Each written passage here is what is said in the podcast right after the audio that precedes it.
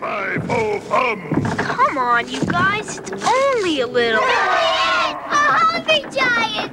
Hungry for a big honey taste. Big taste, honeycomb, big taste. Honeycomb big!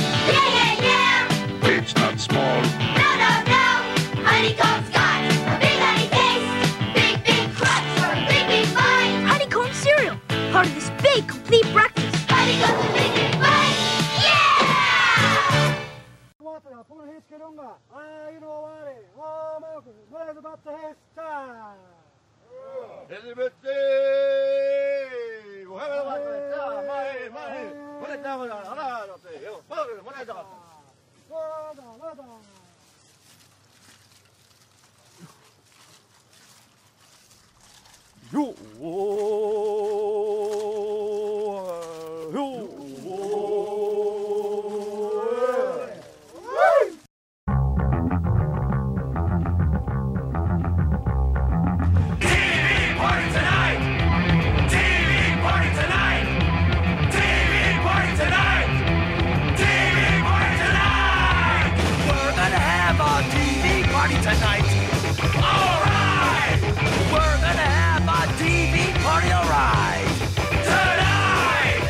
We've got nothing better to do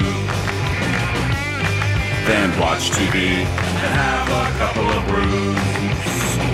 Hey, mahe, mahe, mahe. SJ. Hokke, Moman, Honanwa. Estongo. Ajiabus. Welcome to a very special episode of Skoden Cinema. I say this because this month we are hosting. That's right, I said this month. It's actually August. And what do you know? There is an update to the podcast. Yeah, that's right. I'm sticking to it. I'm, I'm back. And two episodes in a row. So, but anyway, uh, I, I'm talking about uh, a television party. A, a we're, we're hosting today a, a tribal television party.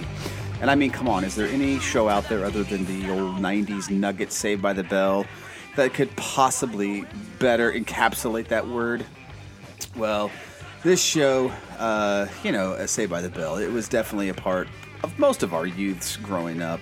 Um, I mean, the thing was on constantly. It was on like multiple channels um, and, and like several times a day. And it, and uh, like a lot of you guys, uh, you know, I grew up watching a lot of American sitcoms. And, you know, as with movies, it was sort of a way for me to, like, you know, comedically or maybe adventurously escape a lot of the real world problems. Um, you know, especially like in middle school and, and, you know, high school, whether it was algebra or your parents fighting or, you know, the terrible school lunches uh, or high school infidelity. You know, you could always switch on, you know, something like the Brady Bunch or Cheers, or Different Strokes, or Tom Hanks uh, yucking it up on Bosom Buddies, or, or Alf. Uh, who could forget Alf? But anyway, you could turn all that on and just kind of, you know, lose all of that, those transgressions, you know, for about a half hour or so. But the problem was that very few, if any, of these television shows featured native characters or storylines or themes. And God forbid, um, if those shows did, usually um, natives were portrayed in like this overblown, silly caricature, you know, not at all being an accurate representation. And, you know, if, if we weren't busy at the time, you know, if we weren't busy, you know, playing the Hollywood Indian, the Stoic Indian, the, the Mystic Indian, uh, we were usually subjective to being the butt uh, of some stupid joke. Um, for instance, um, Me TV was on. I, I watch a lot of Me TV because that's just kind of what I grew up on. And um, this was about a year or so ago, but Three's Company was on. I think it was Me TV. It may not have been.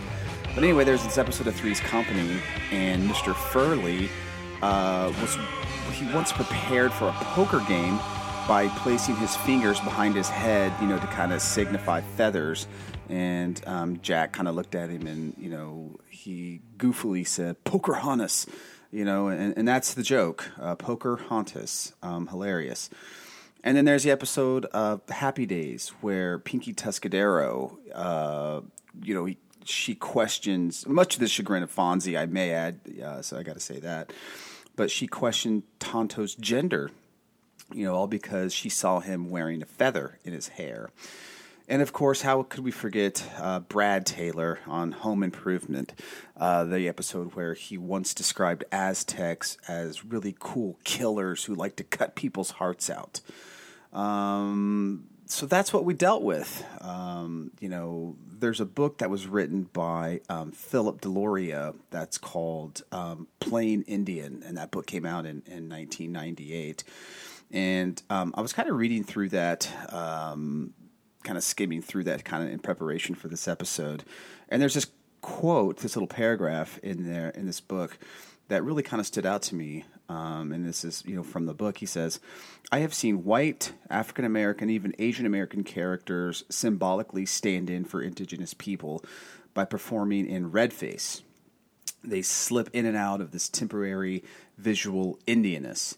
And of course, with the act of fantasy, the character always returns to the everyday world. A good example of that would be um, like the Brady Bunch, where they meet the little boy who's run away from the reservation and they take him back, or he gets lost. It's been a while since I've seen that one. It was like a three parter. Jay Silverheels is in it.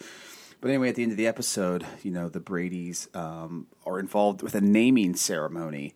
Um, and they get the name the Brady Braves. Um, or you'll see something like Dennis the Menace, the old Jay North uh, show where he's uh, dresses up as an Indian for like scouts. Um, I can't like trap trust trust finders or pathfinders. It was like his equivalent of a scout, but he's you know hooping and hollering, and he's got face paint on and and all of that stuff. So I mentioned all that because you know prior to um, today's standards, that's what we dealt with. Um, that's what we had to cling to. That's what we had to um, rely on when it came to our representation on television screens. But it's all about to change, uh, folks. The days of, of native representation or, or misrepresentation or, or underrepresentation on the small screen is finally, finally coming to an end because 2021 is our year. Uh, rest assured, we're making our mark. There is a slew of television shows currently out or in production that will finally, again, finally in 2021, reshape the way um, that we are viewed on television. If you haven't seen Reservation Dogs, I almost feel sorry for you at this point because that to me is the the gold standard. It's it's it's a game changer. Uh, you know, me being Muskogee and it being filmed here um, in Okmulgee and, and, the surrounding area, and even in Tulsa and some other places, you know, that is the most accurate representation of Northeast Oklahoma Indians that you will see on TV.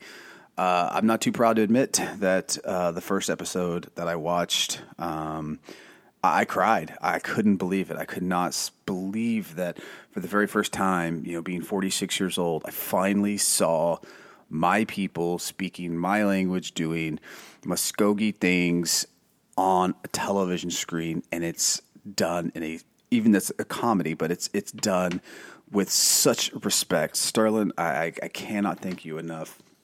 Um, what what a work of art you have created with that television show, and I cannot wait for uh, the episode, more episodes to come out.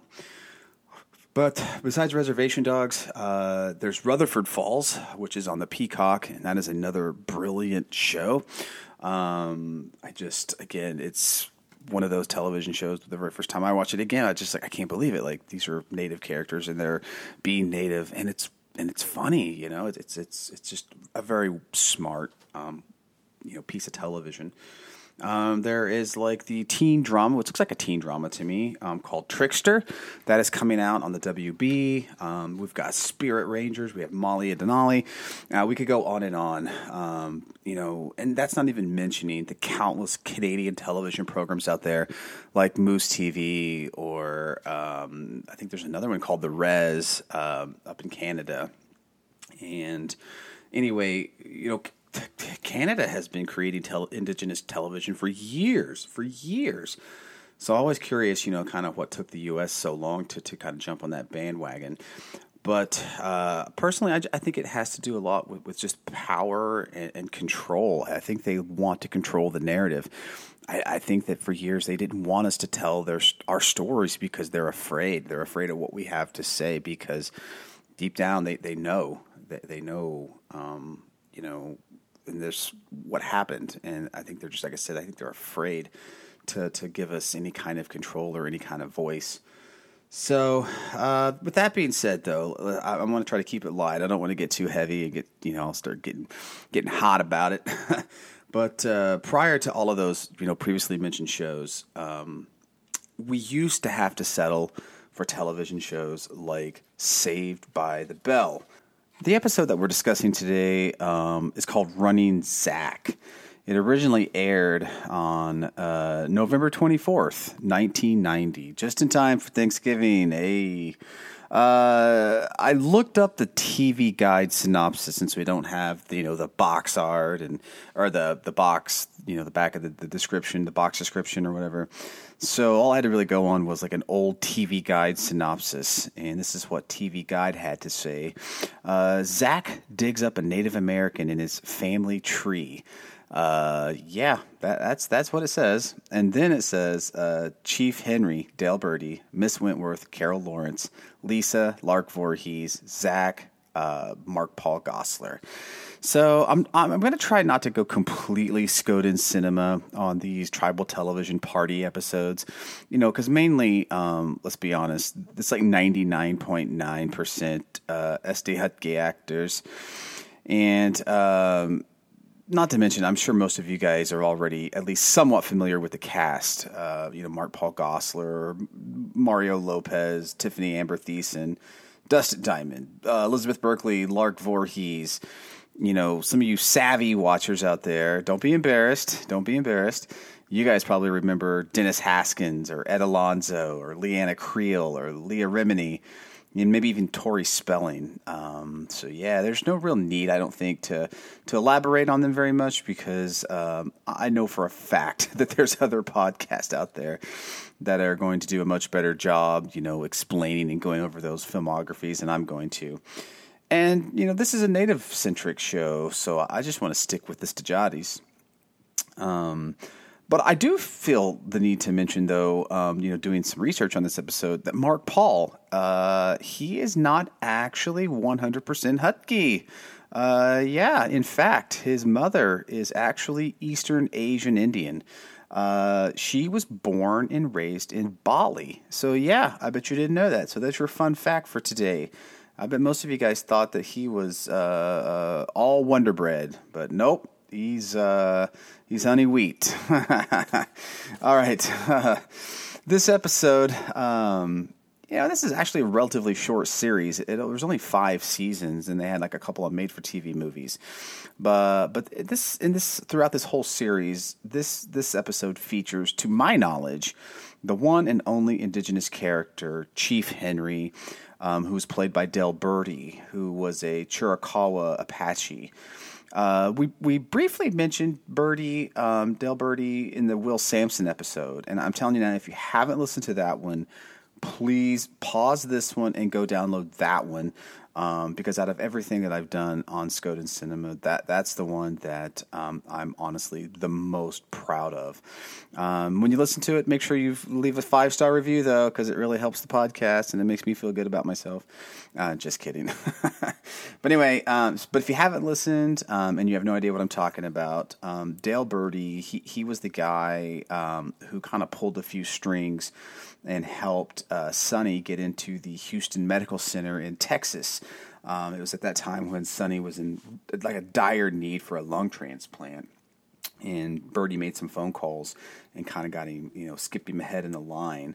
Uh, thank God. So for that, uh, Berti will always be considered a hero to me. Um, you know, those two men, they, they actually met on the set of Vegas where Berti guested and they formed a friendship and kind of formed a bond there. So I, I couldn't find a whole lot of information out there on Berti himself. um, other than just his Internet Movie Database bio. So I'm just kind of kind of go over what I have. But if there's anybody out there that knows um, anything else about him that I'm leaving out, because I know there's going to be a ton, um, or any other sources on Dehl Berti, email me. Let me know um, at Skoden underscore cinema at gmail.com. You can also hit me up on Instagram. You can hit me up on Facebook. You can private message me. Um, yeah, give me a shout because uh, I'm always interested in, in learning and, and hearing these stories. So I, I'd love to learn more about Dehl Berti. But um, what I have is his backstory kind of begins in Pueblo, Colorado. Um, he came to Los Angeles as a boy and began his journey in the entertainment business writing for radio while he was a student at Los Angeles City College. Uh, he later journeyed to New York and he appeared on Broadway as an actor in such productions as Thank You, Svoboda, Richard III, and The Strong Are Lonely. And I hope I pronounce Svoboda right. I'm not a big musical theater or big, big theater person. Not that I don't like it, I just. I don't know a lot about it. So, anyway, uh, however, uh, it was the medium of television that he made his strongest and most significant mark. His TV career began way back in 1953, where he played a villain named Mercenus in a science fiction series called Operation Neptune. He, lead, he uh, later made several appearances, you know, on the usual TV fare of the 50s, 60s, and 70s. Seems like all these guys were on the same shows, but um, he was on like the, uh, the Adventures of Rin Tin. He was on Gunsmoke. Uh, he was on Vegas. Um, he had a featured role as Vittorio, the ranch foreman, in the 1987 1988 melodrama Buck James, which starred Dennis Weaver for all you Dennis Weaver fans out there. Um, yeah. He also made some regular appearances though on Bonanza. He was in Simon and Simon, Slap Maxwell, Highway to Heaven. He was in a, a short lived Fox television series called Werewolf, which I have been dying to revisit. And um, he was also on The Rifleman. So, yeah, that was a lot of his TV work. In movies, he's probably most remembered as John Eagle. Uh, I wonder if there's any cinematic relation to Tom Eagle from Ghost Dance. And again, if you have not listened to the Ghost Dance episode, the Halloween centric episode, uh, push pause go back and, and, and download that episode. And then at the end of it, make sure you leave a five star review because it helps the podcast and it also makes me feel good about myself. I'm just kidding. Um, but anyway, but he, he played John Eagle in the Chuck Norris Christmas classic Invasion USA. If you haven't seen that, check it out.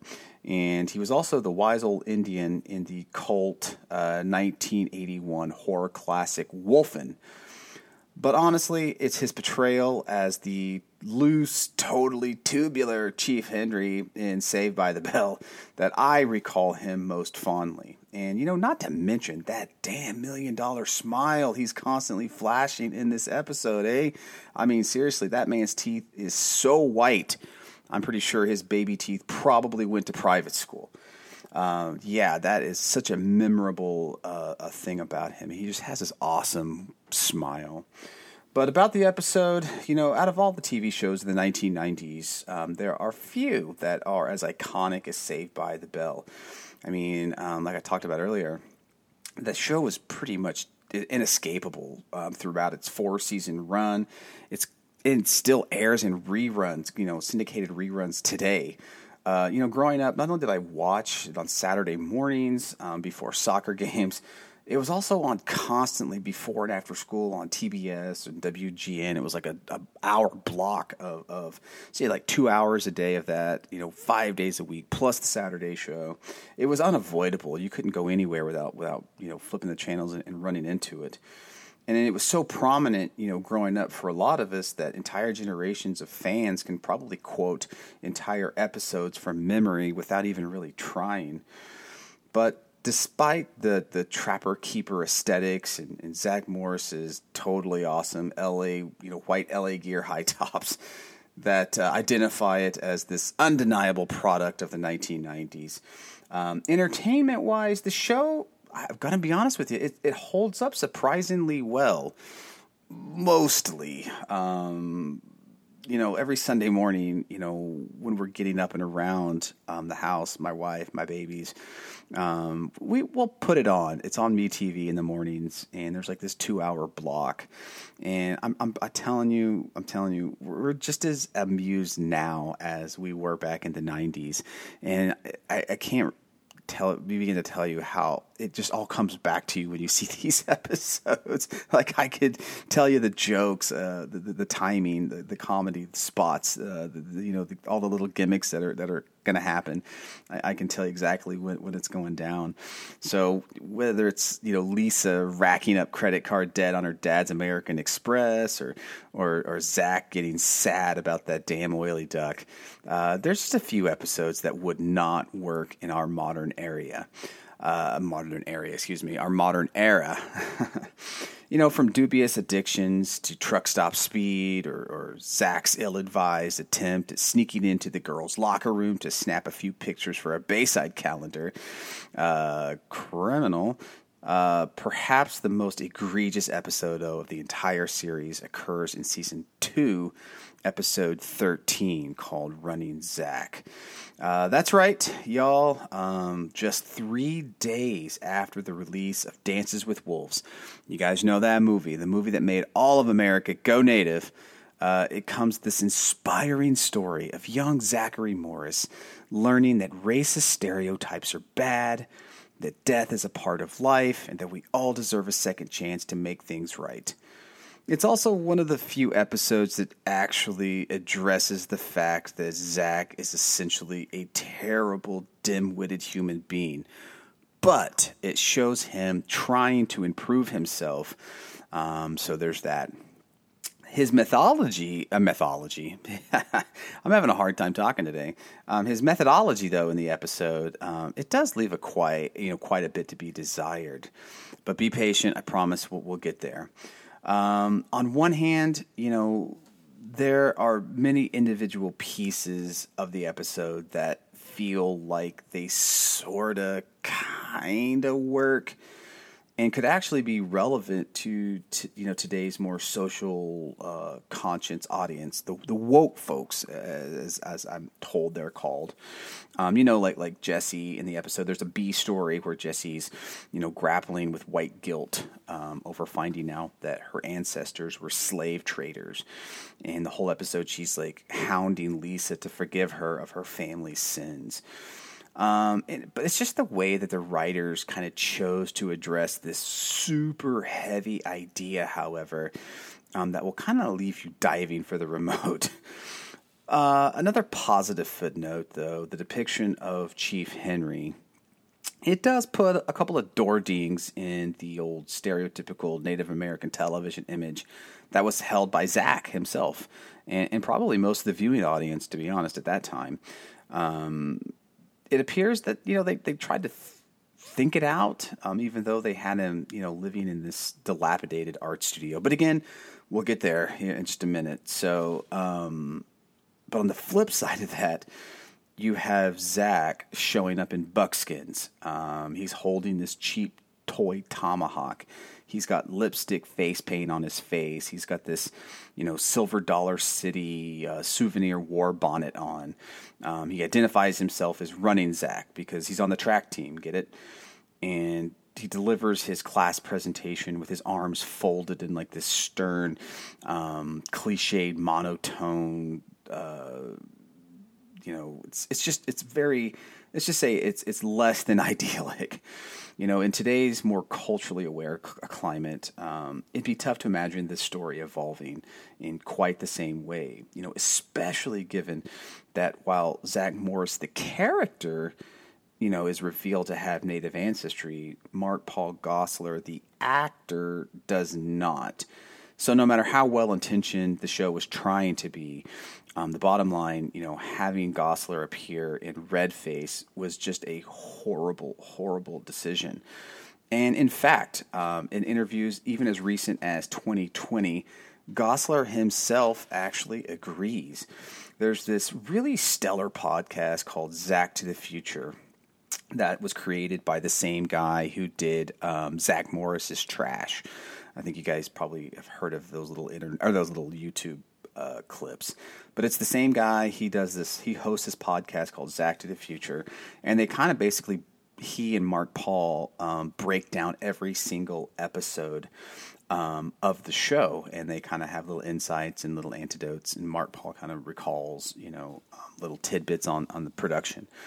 But anyway, on that, on there's an episode on on running Zach. Um, Mark Paul, the actor, you know, he admitted that he cringes while watching, you know, some of his old appearances on the show.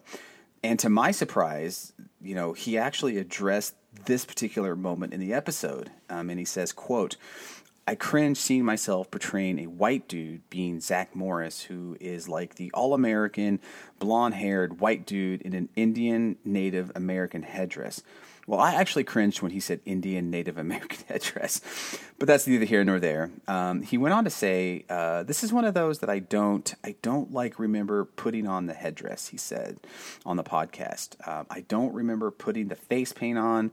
I don't remember standing in that very awkward way that I was standing, where my arms are folded in like this very stereotypical way. Um, and then we fir- he goes on in the episode to firmly state that the mistakes made in running Zach would definitely not be made today. Um, he says, "quote There are protocols in place and filters that you know, like a director, standards and practices. Um, we're much more sensitive now for good reason." And those things would not happen today. Like this episode would never get made in current times, and rightly so. End quote. Um, Gosselaar even went on to question, you know, some similar sensitive topics on his current show, um, Mixedish, which is actually pretty funny. If you, I, have caught a few episodes, it's pretty funny. Um, he p- portrays Paul Johnson. Um, he's like this mixed race couple. Um, anyway, uh, but he plays Paul Johnson uh, alongside his, his co-star named Tika Sumpter and Tracee Ellis Ross. They're like this mixed race um, couple. But anyway, um, he says on there, you know, there are times where we're like, um, are we sure we're allowed to do this? I mean, is this appropriate? And I have to be assured that the writers and the executive producers and everyone behind the scenes has gone through the blender to make sure that we are not being offensive for offensive sake. Um, so yeah, if you want to hear his whole take on the episode that I'm going to talk about, go download it on Apple and Spotify podcast. Um, it's a really interesting commentary on how people, especially in Hollywood, you know, viewed Indian people at that time. I mean, all they knew about us was what they saw growing up, what was on movies and television portrayals. Um, the episode even features Tatanka Means. Um, he's adding his um, all, all, all too often um, hilarious, insightful observations as well. You know, and after I listened uh, to the episode, you know, I, I, truly do get the feeling that Gosselaar um, has a lot of remorse over the choices that were made. Um, he makes the argument, you know, that I, I was just a 16 year old kid. I was just doing what the director was telling him to do, you know, even though he doesn't, you know, recall um, doing it. But I'm sure that was, you know, the man, you know, tells you what to do at that age, you're going to do it. You know what I mean? So, so uh, I, I, certainly wish uh, the writers and, and, directors and producers that he referred to um, in that quote were more aware then, um, because Running Zach was written by a staff writer named Jeffrey J. Sachs, who was pretty much on board for the entire series. He, he including the college years and the new class. He, he wrote all the episodes for those as well.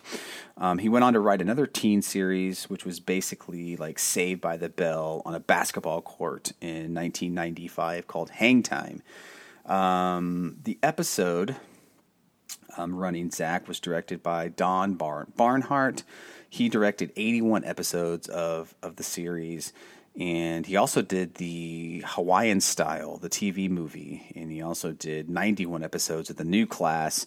And then he also did 38 episodes of California Dreams, which I don't know if you guys remember that or not. It was more like Saved by the Bell, but they were in a band, and I don't and I don't mean the Zack Attack. It was like a band called California Dreams. But after rewatching this episode numerous times for the podcast, um, I, I highly doubt that any of the upper echelon brass at NBC ever spent any time researching or studying Native culture or traditions. And I, I, I honestly, I, I, really feel like the writers just all got into a room and they sat down and they got out their legal pads and they're like let's let's make a list of everything that we know about native culture um, from whether it was john wayne movies or whether it was dime store novels or whether it was comic books or, or whatever. Let's let's make a checklist of everything that we that we know or what we think we know and let's just spitball it from there because they cram a lot of garbage into this episode. But anyway, um, Saved by the Bell. Um, you know, after season one, um, it appeared to be uh, following your usual sitcom trajectory, um, where you know they're not really they don't have to rely on character development to tell stories anymore because we've already got those well established. Um, at this point, you know, season two or season three, they just sort of start throwing the kids into these outlandish plot situations where they have to react not as people but as caricatures of themselves. So um, at this point in the series, you know, AC Slater becomes like the one-dimensional chauvinistic, you know, jock, and Jesse has to rely on like her flimsy activist bullshit, and Lisa is like this trust fund fashionista, and Screech. Oh, he he he never really had a character to begin with, did he? I mean, so what's the go-to for this episode? Um, shockingly, this episode is all about cultural ancestry and coming to terms with our past and understanding our future.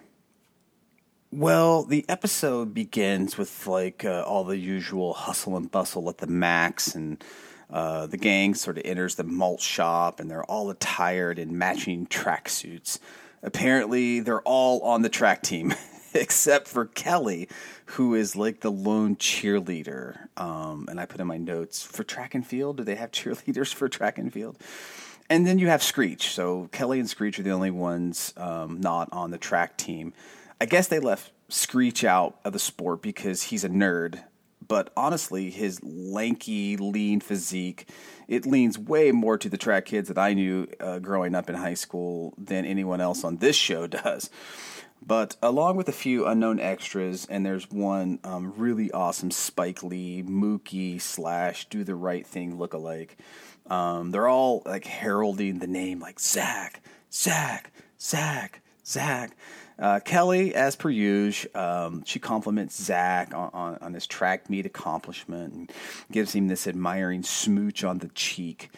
And then this very confident Zach Morris jokingly asks, like, "Oh, it's all about symmetry or something. Can I have another one?" And um, you know, because some symmet- symmetrical sexual ex- ex- advancements are, are, funny, right? So, so he has to make that joke.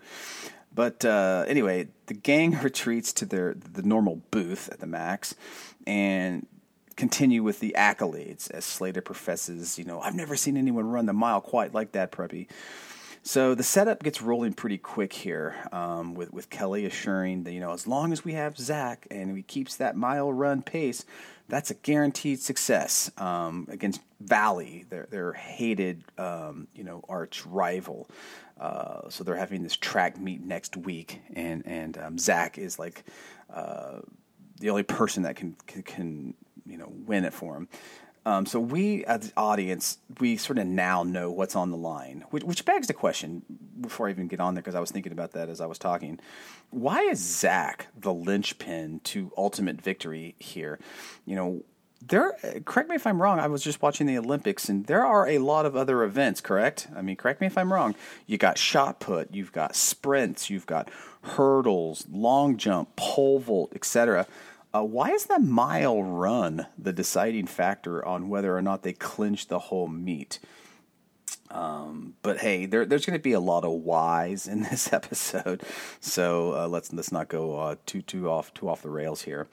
So anyway, the Motley crew they kind of began to order a round of celebratory cheeseburgers. Um, Lisa reminds them um, that hey, I can't stay long because she has to get home to go work on a family tree project for Miss Wentworth's class.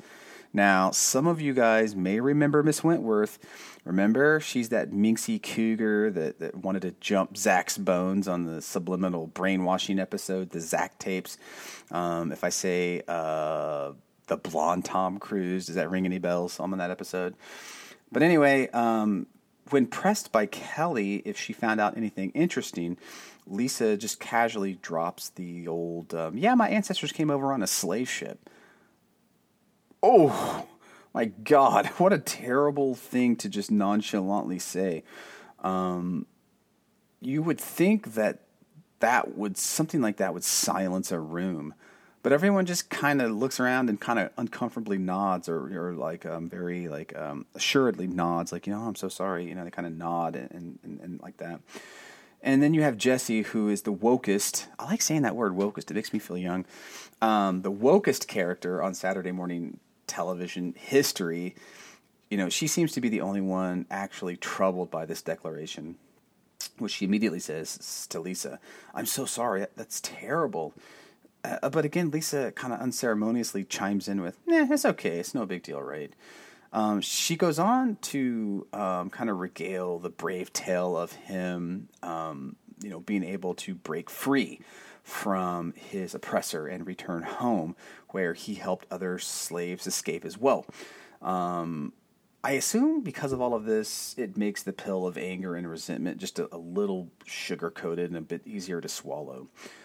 But the notion that Saved by the Bell is attempting to tackle two of America's most shameful, disgusting genocides in a tw- in one 20 minute episode is is a very daunting task and one I, I don't think they should have touched to begin with. Um, but anyway, um, not to be outdone, um, I'm going to kind of move forward here. Uh, Slater interjects a story about his grandfather, um, his great grandfather, excuse me, that he's brave. He's like this famous matador. I am so sorry, Chabon, but comparing to compared to Lisa, your grandfather really ain't all that brave, dude. I mean, seriously, I'm not taking anything away from matadors or bullfighters, but that's not even close to the same thing. And even with that, like with Slater being like the lone Hispanic character, what else would they have his grandfather be? I mean, I wouldn't be surprised if they didn't have him fighting alongside, you know, uh, Che Guevara in the Revolution. Um, but anyway, when Jessie tries to avoid telling the gang about her ancestors, you know, dealing in slave labor, she quickly diffuses the situation by saying, "Well, they're just all dead." Uh, long dead is what she says. Like, oh, they're dead, long dead. And Screech, ever the effing idiot, responds, "Oh, that's so sad." He like pretends to cry. Um, I have to say, uh, I'm gonna just get this out here, and I'm not gonna say anything else again. Screech is one of the most annoying characters to ever grace our living rooms, um, and that that's saying a lot because there's a lot of annoying characters out there for the life of me, I can I could never figure out why they even hang out with him. All they really do is like victimize him, or, or they use him. Um, he's like this enigma wrapped in a riddle, wrapped in like the zany shirt.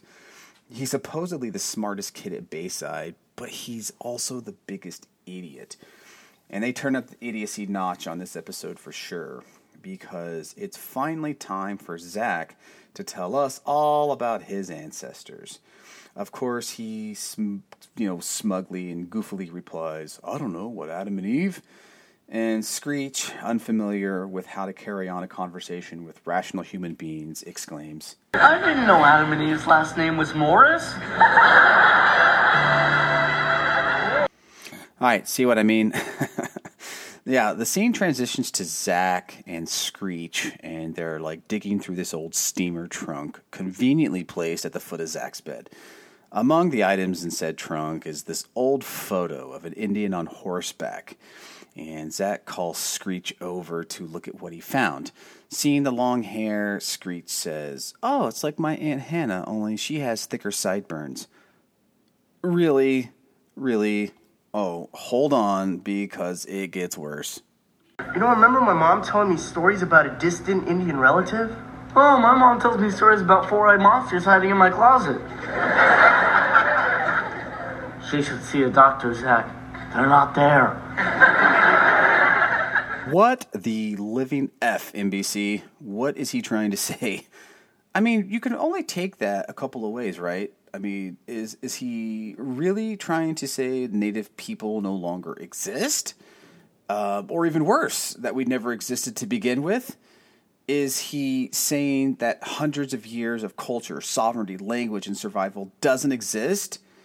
Is his aunt Hannah supposed to, you know, look like this native warrior? What is the friggin' joke here exactly? Oh, it's a racist thing. Got it. Yeah, this is precisely why we're fighting for representation in today's climates. You know, even by 1990 standards, this is not a good look. And remember, this show continues to be broadcast to the same demographic as in 2021 as it did back in you know 1990s. Kids all over the world um, could be watching this, and and they're taking what they see at face value. So that's why shows like Reservation Dogs are so important. You know, I bet this Indian could be my ancestor, and it's perfect for my family tree presentation. Hey, and you can help me be an Indian. How? That's a good start. Yep, after glancing at that picture for all of about three seconds, and with absolutely no precedent at all, Zach concludes that this must be his ancestor, and it's going to be perfect for his family tree presentation. He explains that his mother used to tell him stories about how he had Native American blood in his genealogy. We, as viewers, have never heard those stories. We've never heard Zach mention any of that in prior episodes. Either way, finding the picture, hearing the stories, that's good enough for Zach to base his half ass report on. And again, this is roughly the same rationale given by these so called pretendians uh, like Ward Churchill or Elizabeth Warren and Johnny Depp. You know, claiming native ancestry based on this hypothetical ancestor in one's family lore is common. And if a kid is lazy and doesn't do his homework, you know, they could easily seize on such a story for a class report. And if they're any lazier, you know, they could simply run with the idea and literally make up anything they wanted to while proclaiming it as the truth. So I'm hoping that I'm kind of showing you um, why you should never do that.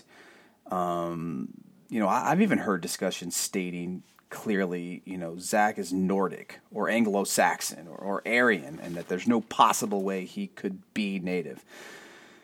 But basing his heritage on his features alone, you know, blonde hair, you know, blue eyes or, or brown eyes or whatever he has, you know, that's equally comparable to what we think Zach does when he finds the photo. I mean, he didn't declare himself to be native because of one ancestor. He just said he heard his mother mention it. And, you know, having this television show, which is based in California, it's certainly plausible that, you know, that he could have a distant native ancestor in his family. Um, he just didn't do the legwork. So I'm not by no means, you know, defending this episode, but I'm just trying to make some sort of sense to all of it. You know, either way, Zach requests Screech um, to, for his help, which brought the second helping of hot garbage to the table. Really? How? Huh, that's a good start. How? Yeah, we're literally three minutes into this episode, and I can feel myself getting really stretched here. Um, let's talk really quick about the picture that Zach found, though. Um, I'm assuming that the art director, John Gillis, just sort of found some random picture that they thought would look good on television, you know, for the show. And I'm also assuming that Gillis you know, would have no idea that 30 years later someone would actually do the research on it for a rinky dink podcast called Skoden Cinema. So we're here and let's discuss it, all right? What you are actually looking at in that episode, um, the, the person in the photograph, is a very important elder in Native history. Turns out the man in the photograph is the Nez Perce leader named Looking Glass. During the Nez Perce War, Looking Glass was one of the war chiefs who helped lead and protect the Nez Perce people during their long and withering flight to freedom across the Canadian border in 1877. So, in preparation for this episode, I read the book about Chief Joseph and the Nez Perce War called I Will Fight No More Forever by Merrill D. Beal. And it is a fantastic very insightful book. And so, all the information that you get ready to hear, I'm going to summarize it, came from this book. that um, I have. There's so much more to the story.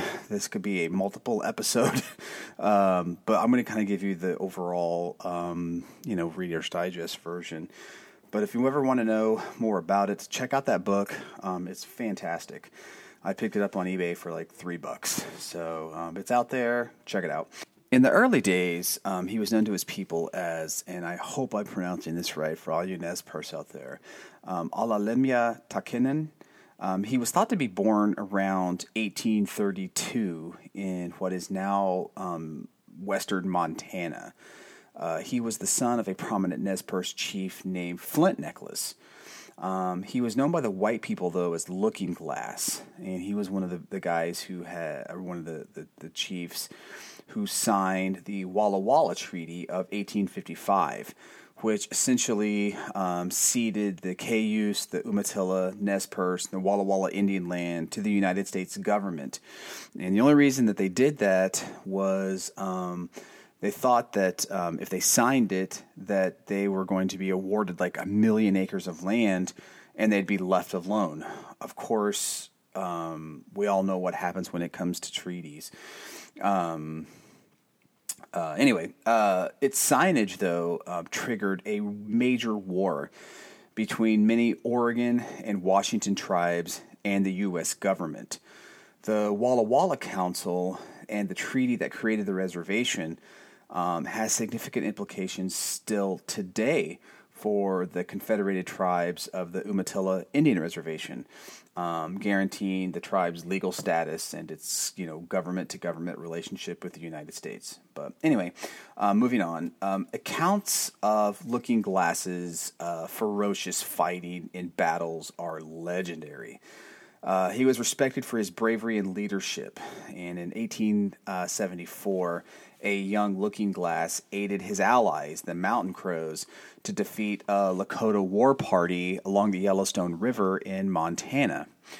Although he bitterly resented white encroachments on his ancestral lands, Looking Glass opposed going to war with the United States over its plans to force his people onto the small Lapwai Indian reservation in Idaho.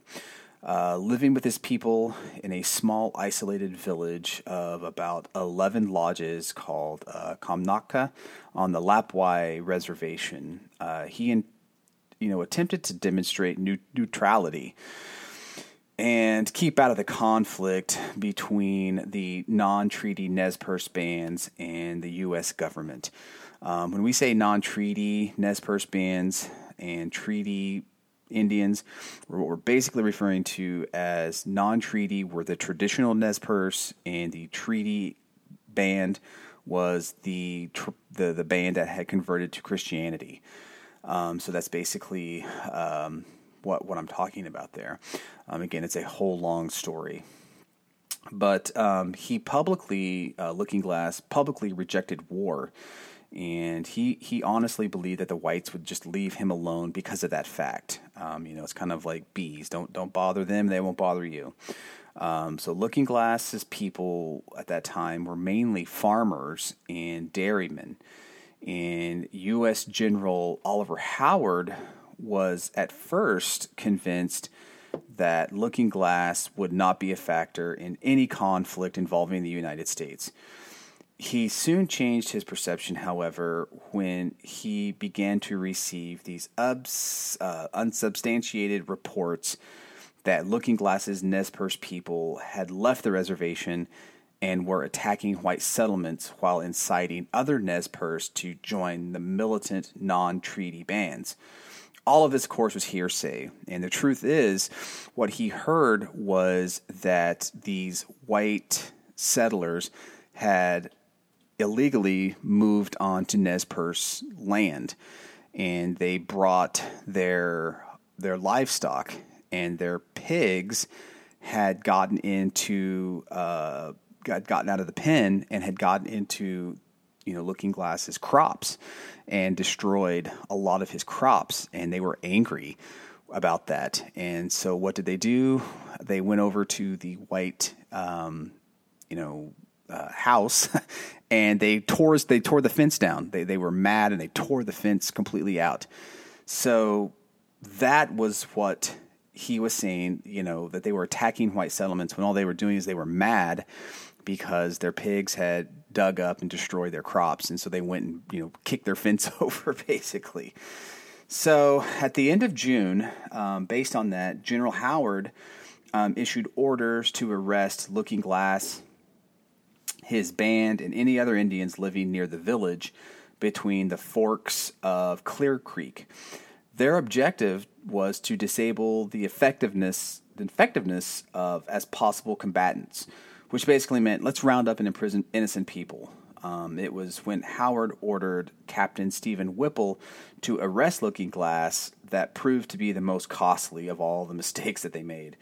Um, the bounty intensified the conflict with the non treaty Nez Perce and produced disastrous consequences for the army, as well as for the chief and, the, and his people.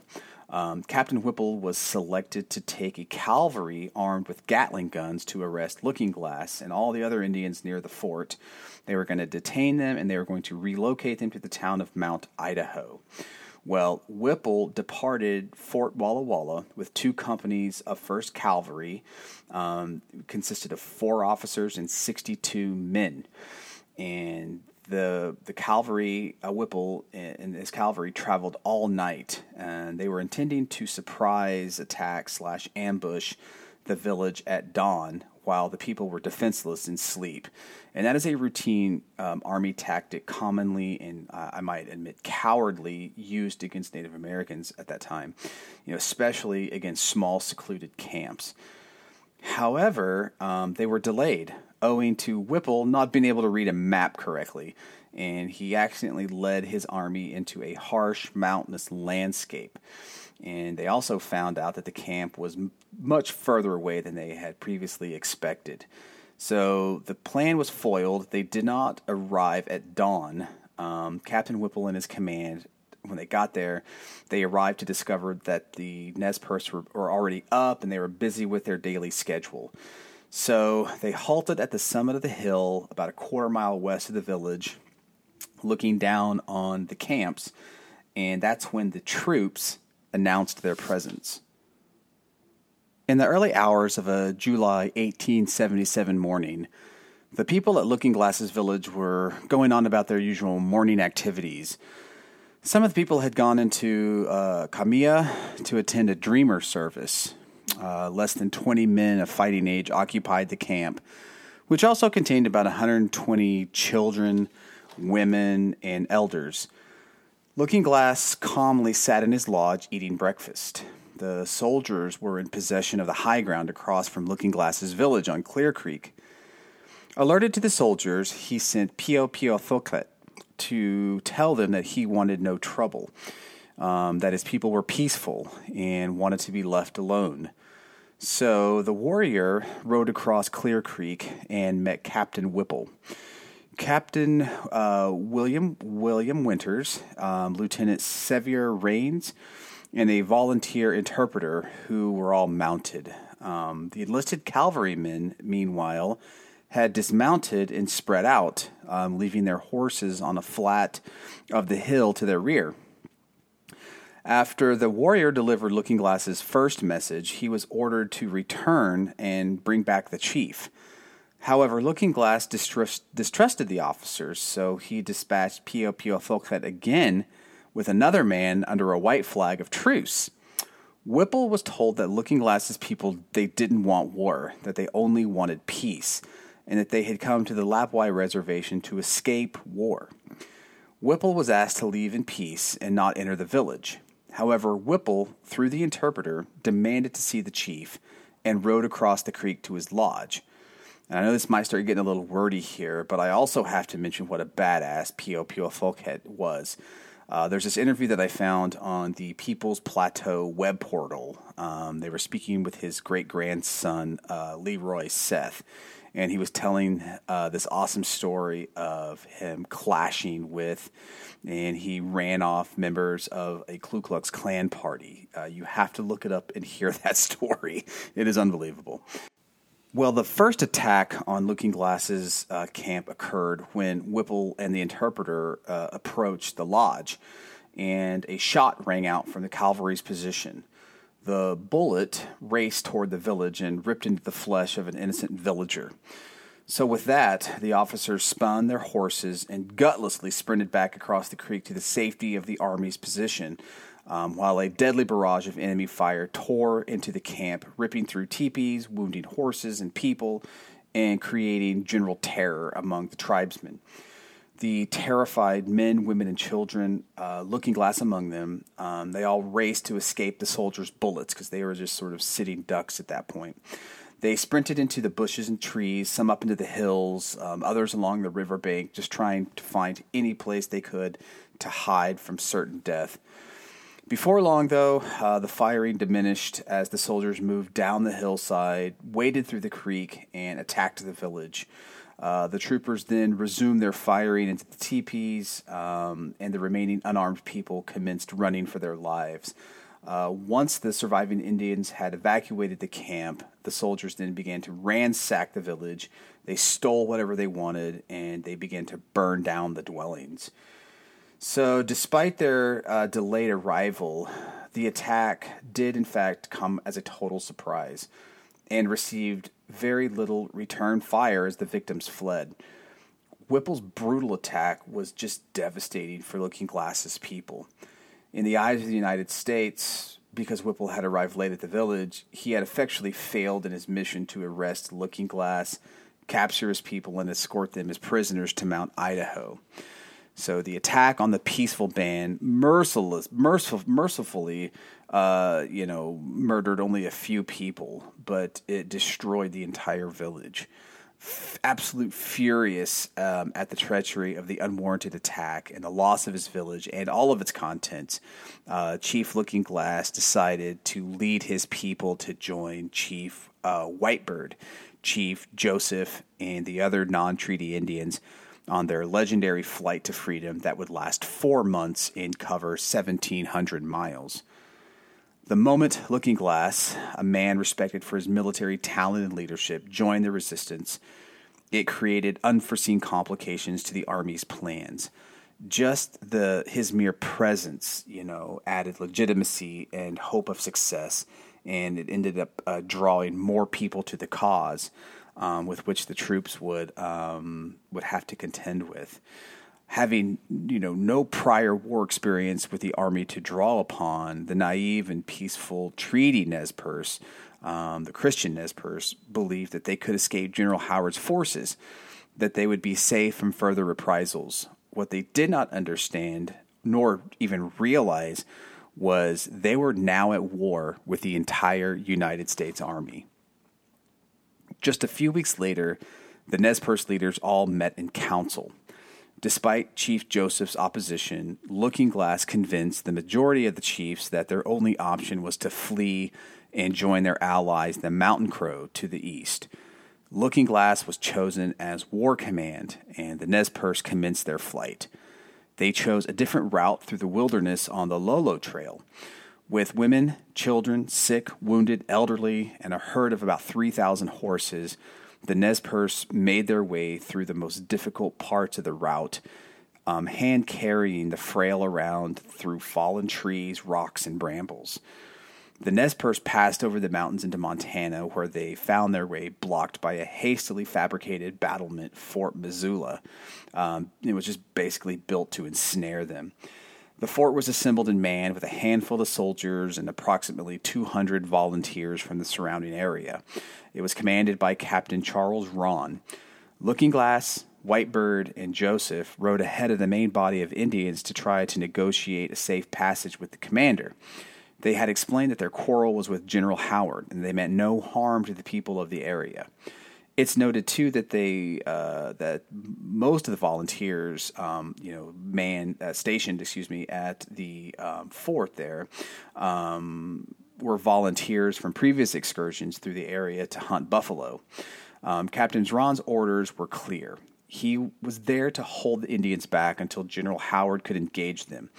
But the frightened volunteers feared danger to their families, and they all quickly fled their homes, which basically left Captain Rawn and about 30 men to stop the band. So the Nez Perce seeing that just simply skirted the fortifications and just continued on their way. Looking Glass persuaded them, uh, persuaded the party though to stop and rest at Big Hole, where he believed they would be free from attack. Meanwhile, uh, Colonel John Gibbon um, had received orders from General Howard to assemble forces and overtake them. So, with 200 men, um, he arrived at Big Hole and prepared a surprise attack on the Indians. At dawn on August 9th, he and his soldiers advanced upon the Nez Perce sleeping in their camp. The sound of a rifle shot woke and alarmed the sleeping natives. Warriors and their families scrambled out of their teepees, some forgetting their guns to find cover. The soldiers shot into the teepees. The elderly, the wounded, the women, the children, they were all shot down while attempting to flee.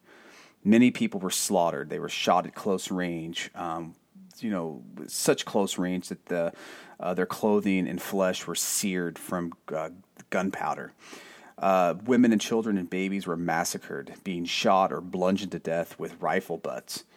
With all the Indians apparently dead or dying, the soldiers then turned their attention to looting the teepees and again trying to set them on fire.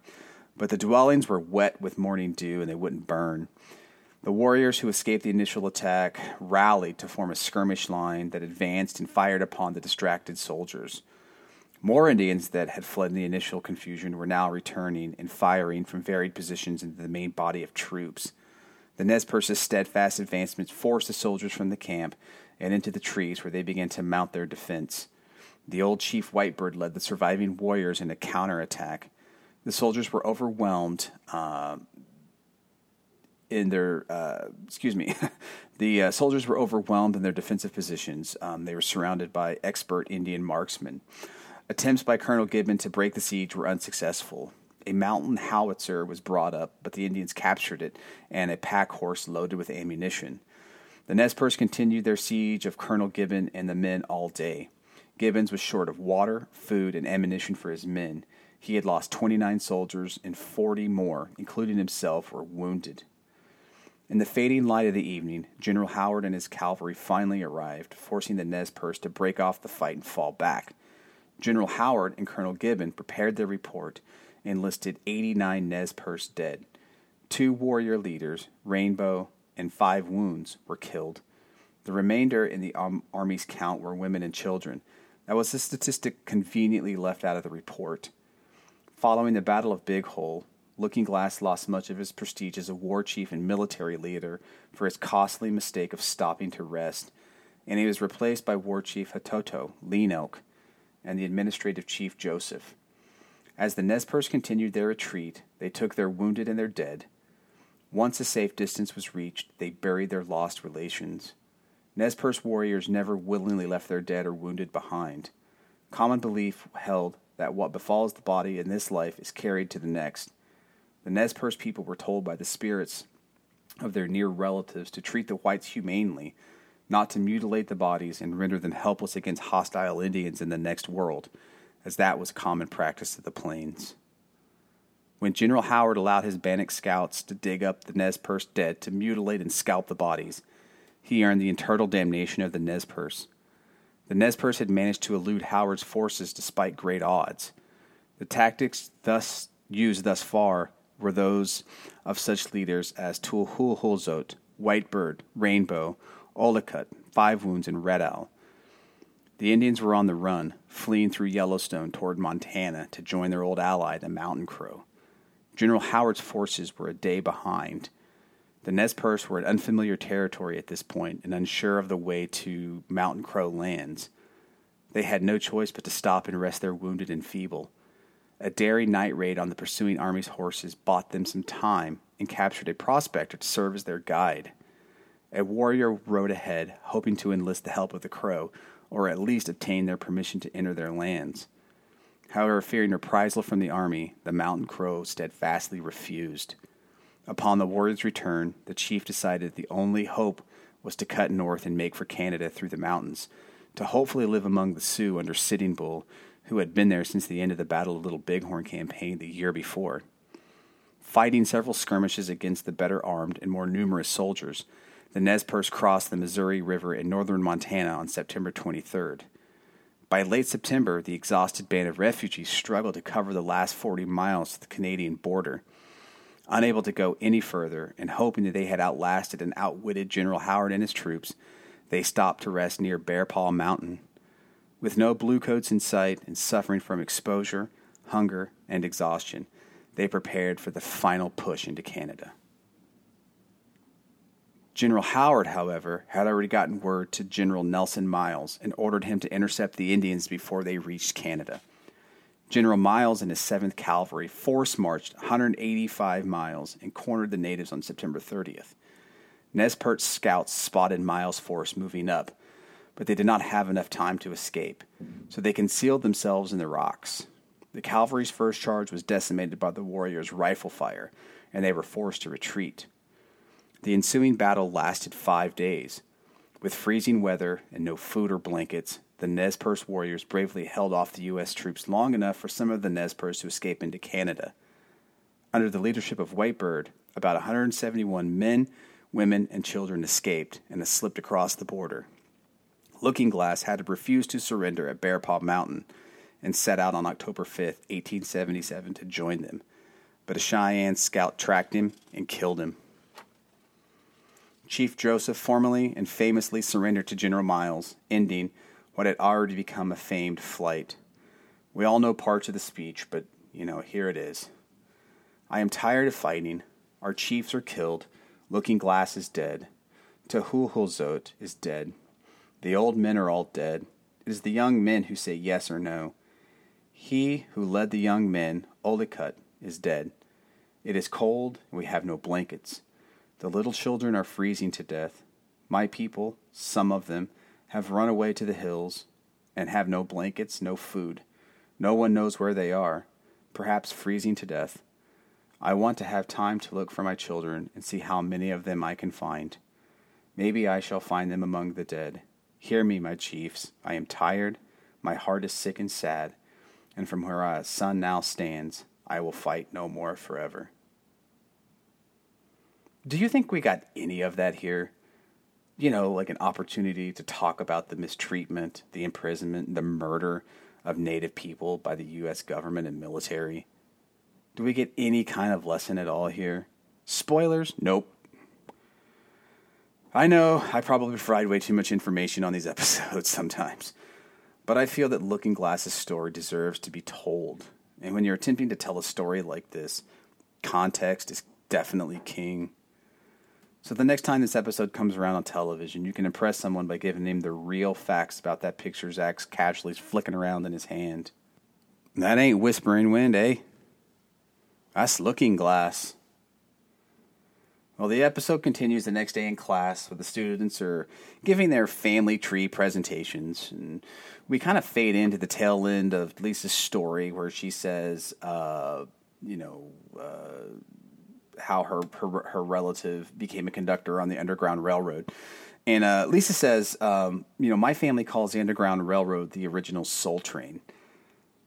Uh, yeah, uh, that's a line in, in this in this episode, my friends. Lark Voorhees, you can kind of see she sort of breaks character for just a split second, and she almost scoffs at the line because what writer ever decide to compare escaping slavery to a to a television dance show.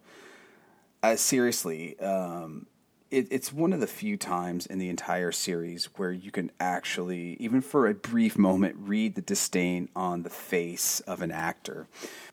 She continues um, to give like this really soft version of the true events of the uh, you know the Underground Railroad.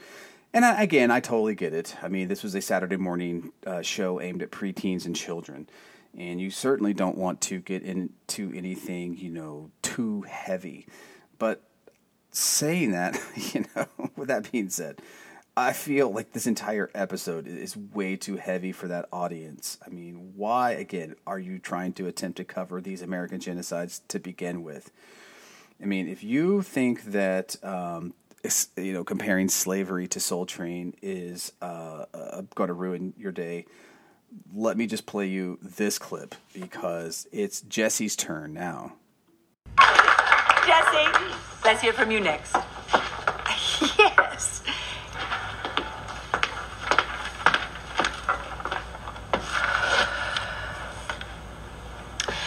My ancestors were seafaring people. They sailed around the world on ships. They were shippers, okay? Thank you, I'm finished. Hey, Jesse, perhaps you could tell us a bit more. Well, they shipped tea, spices, people, lumber, that kind of thing. People? My ancestors shipped black people, slaves, okay? They were slave traders. Lisa, can you ever forgive me? I'm so ashamed. Well, Jesse, you had nothing to do with it. Oh, just say it. You hate me. Unleash those centuries of repressed anger. Jesse, you're being silly. More. I can take it. Thank you, Jesse. You can sit down now. Oh, see, now you hate me too. I can see it in your voice. Gosh, I'm losing it.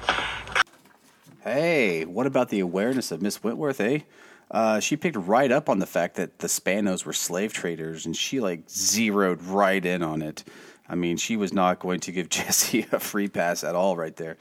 Uh, you know, which actually makes me wonder just what side of the family that she's referring to. Uh, I mean, it's been established that there's no real Ms. Mrs. Spano. Um, I mean, as far as I know, she never appears on any episode and is only briefly mentioned in a couple of them. Um, we know that she was married at least once because, uh, you know, remember Jesse got that evil stepbrother, and then her dad.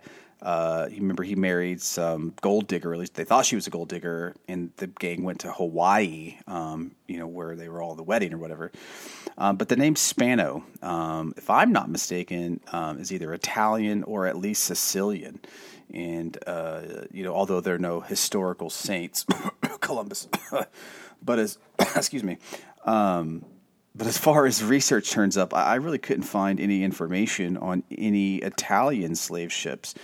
Um, I mean, honestly, about 90% of the slave traders were British, Spain, Spanish, uh, French, and, and Dutch.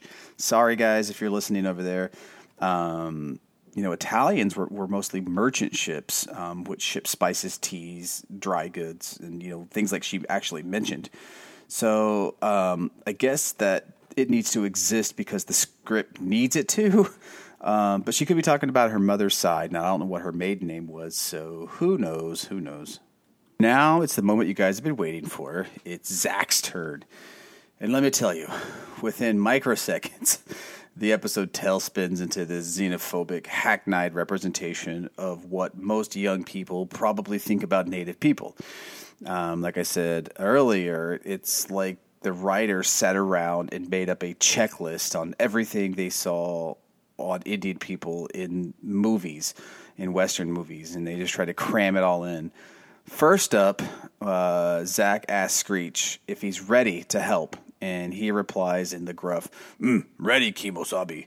Uh, I kid you not. And we talked about the Tonto speak in the Legend of the Lone Ranger episode of the podcast, which, if you have not heard that episode, push pause on this one, go download that, listen to it, and then make sure you leave a five star review um, because it helps the podcast and it also helps me make me feel good about myself.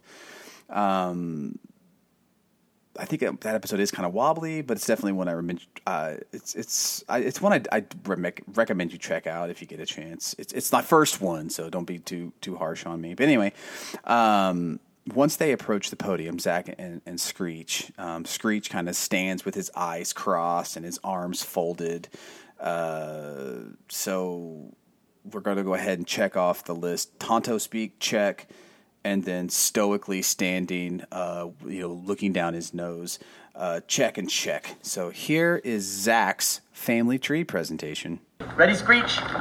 Ready, Kimosabi.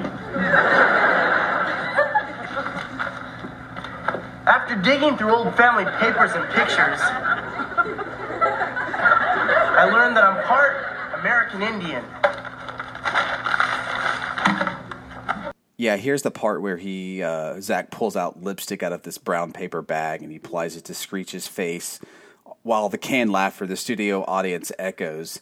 He also hands him like this cheap general store souvenir tomahawk before the mockery continues. I come from a long line of fierce warriors and great hunters. They roam the wide open plains in search of their daily food. Me hungry. Whoa, Tonto. Me got a question. What's the name of your tribe? Um, the the, the Cherokee. And where were they located? They lived in the valley. Oh, but way far out. Past the freeway. Burbank, I think. Me hungry? Screech is practically played the part of Injun for Zach and the entire class's amusement here. He actually, and I'm not even kidding you, if you've never seen the episode, go to Hulu, it's on there. He actually looks around the class and he says, Me hungry. And when he does that, he's like this apple, and he like hits the apple with this fake tomahawk, and it splits in two. So not only does Screech not understand how to help Zach get a good grade by making a worthwhile contribution to the presentation, but he also assumes that Native Americans were on about the same developmental skill level as like prehistoric Neanderthal. I freaking hate this episode with a passion. All right, two more things really quick. Um, you know, I don't feel that Miss Wentworth took the high ground here either, because um, she not not only once but twice referred to Zach as Tonto. And again, as discussed in the Lone Ranger episode, uh, to refer to any Native person as Tonto is a huge slur. And number two, if she realized the whole thing was a farce from the get go, why didn't she just shut it down immediately? Uh, by allowing this mockery to continue, she really further strengthened Zach's narrow minded case. Um, you know, instead of chastising him in front of the, the class. Um, but I gotta admit, I, I, did chuckle a little bit when she asked him what tribe he was from, and he guesses, um, Cherokee. Uh, just being from north northeastern part of Indian Territory, um, you see a lot of Cherokees here, like a lot, a lot. Uh, they're like the go-to tribe when people say they have native ancestors. Um, you can't throw a rock uh, and and you know hit somebody that's not Cherokee or related to somebody that's Cherokee or know somebody that's Cherokee. Um, so I just hear it time and time again. And you know, my so and so relative was full blood Cherokee, but they didn't register. They didn't get on the rolls because they were embarrassed.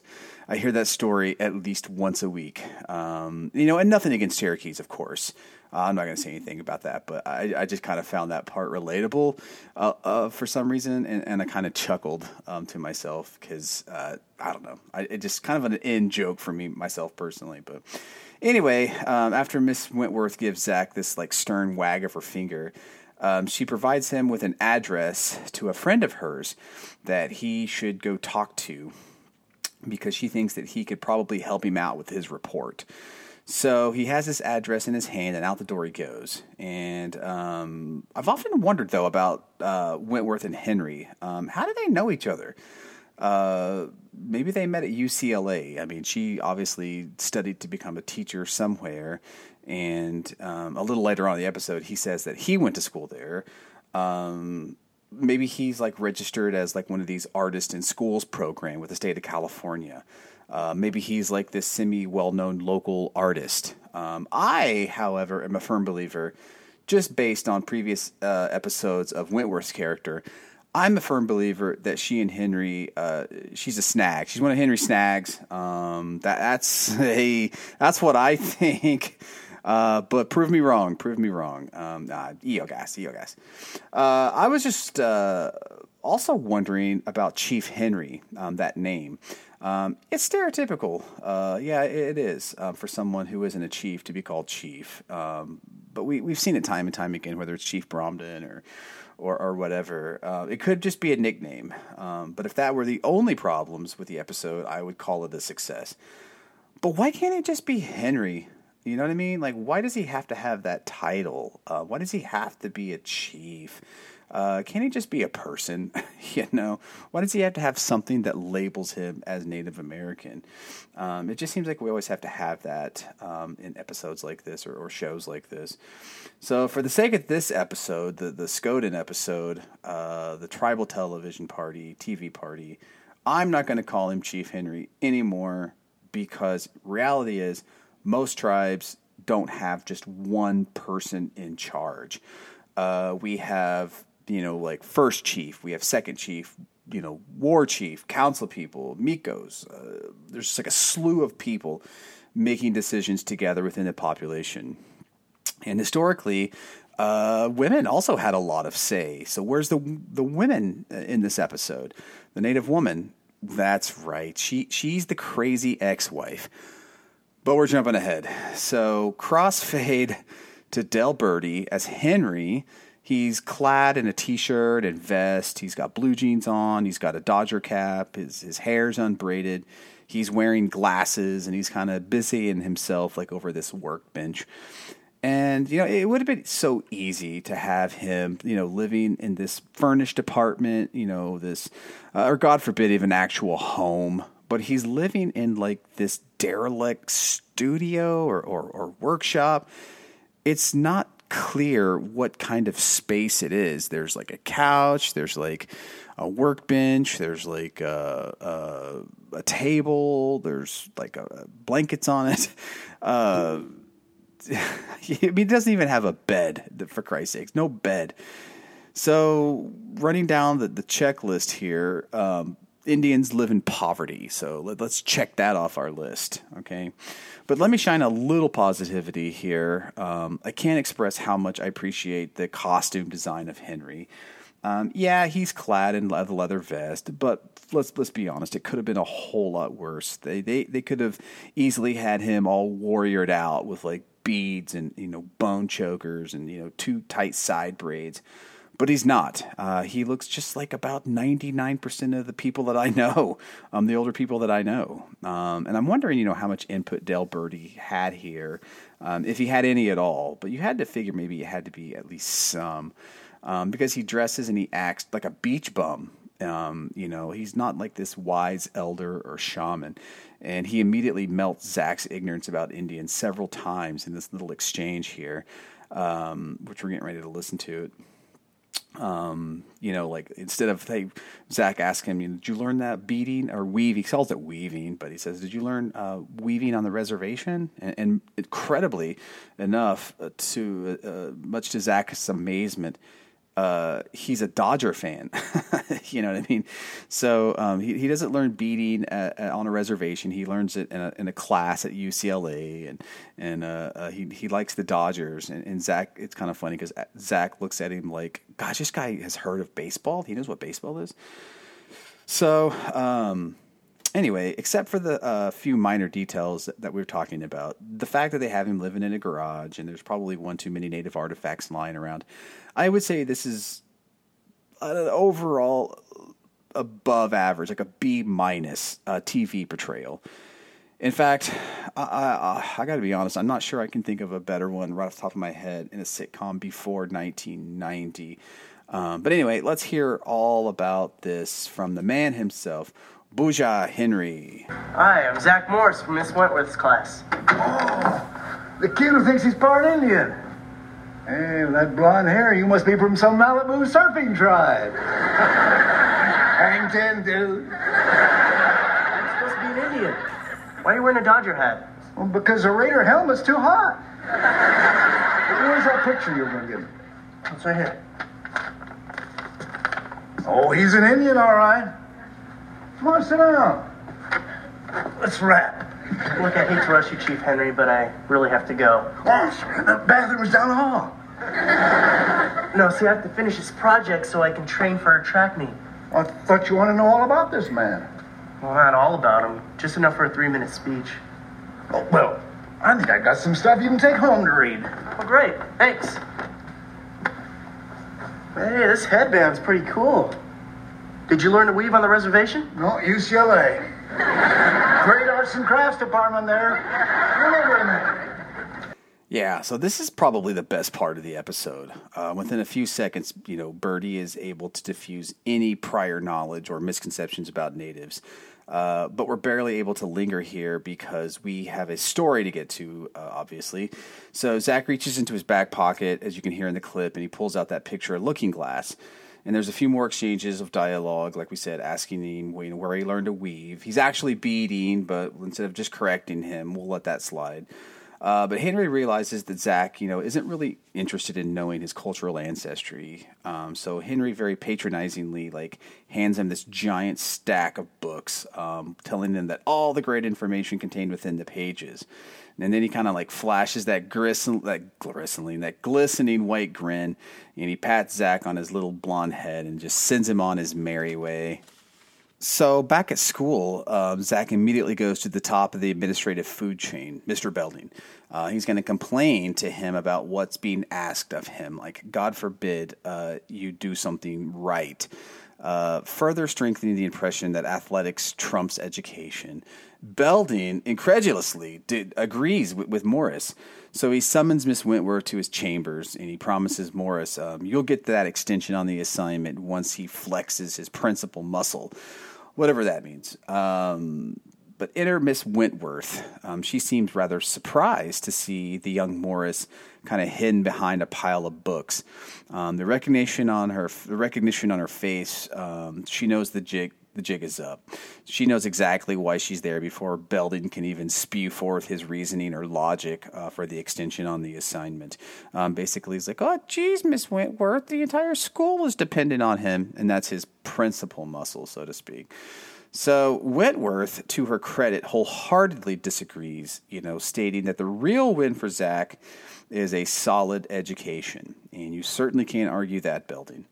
So there's so much to be said of Mr. Belding's character here, but again, I'll leave that to those other Saved by the Bell podcasts.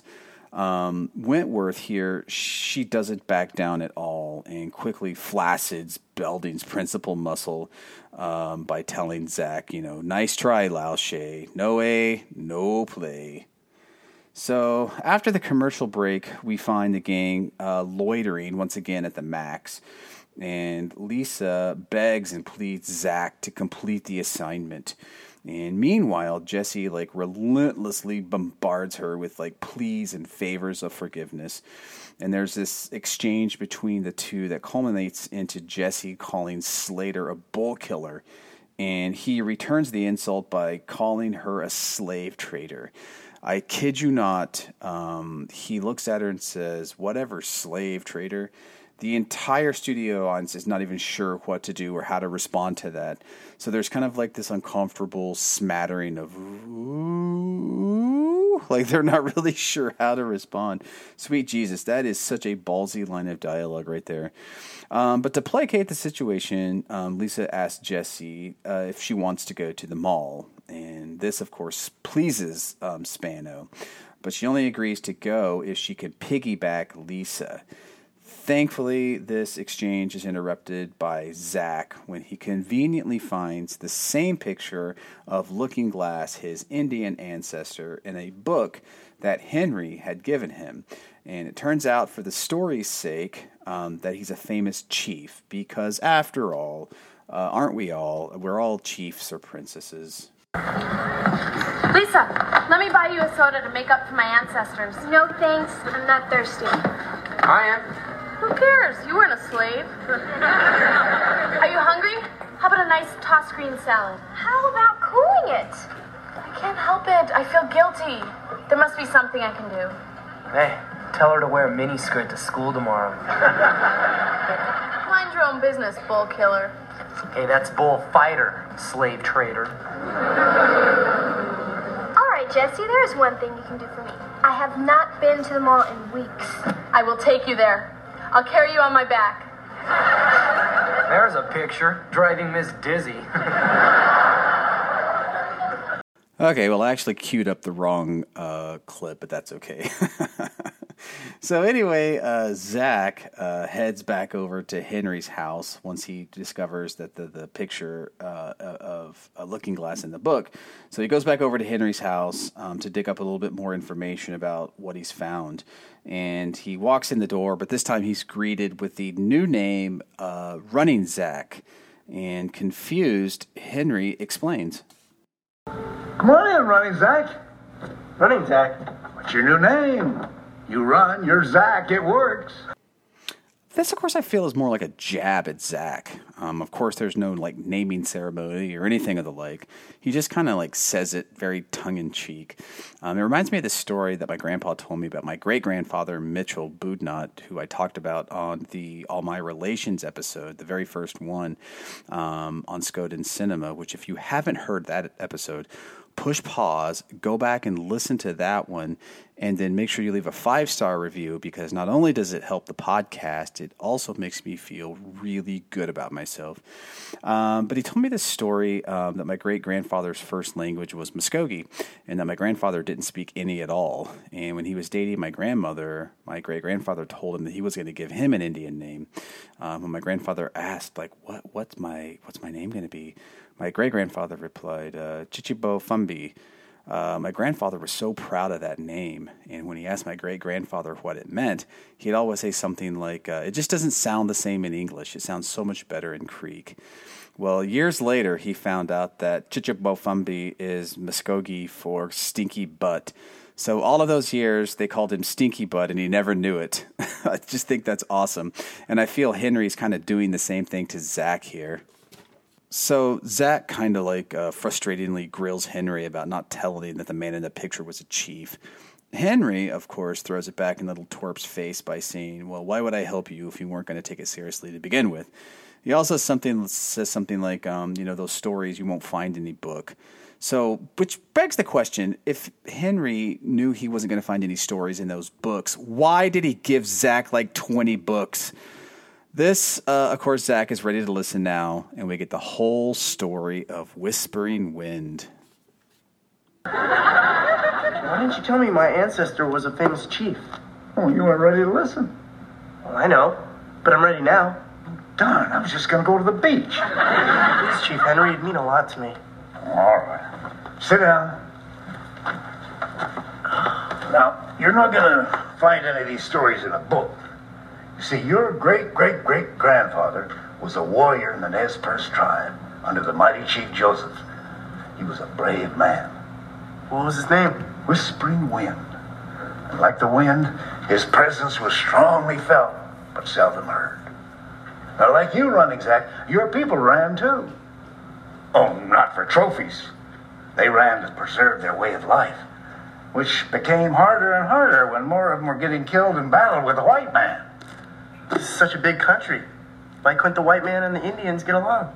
Well, why can't the lion get along with the zebra? Why can't the Arabs get along with the Israelis? And why can't I get along with my ex-wife? Come here, Running Zach. Now, this is a symbol of your tribe. Did you make this? Last night, I knew you'd be back. This is for you. For me? Thanks. Well, I guess you got enough for your report now. Yeah, I do. But I'd like to hear some more. Well, come on along. I'll tell you how Whispering Wind helped save your people.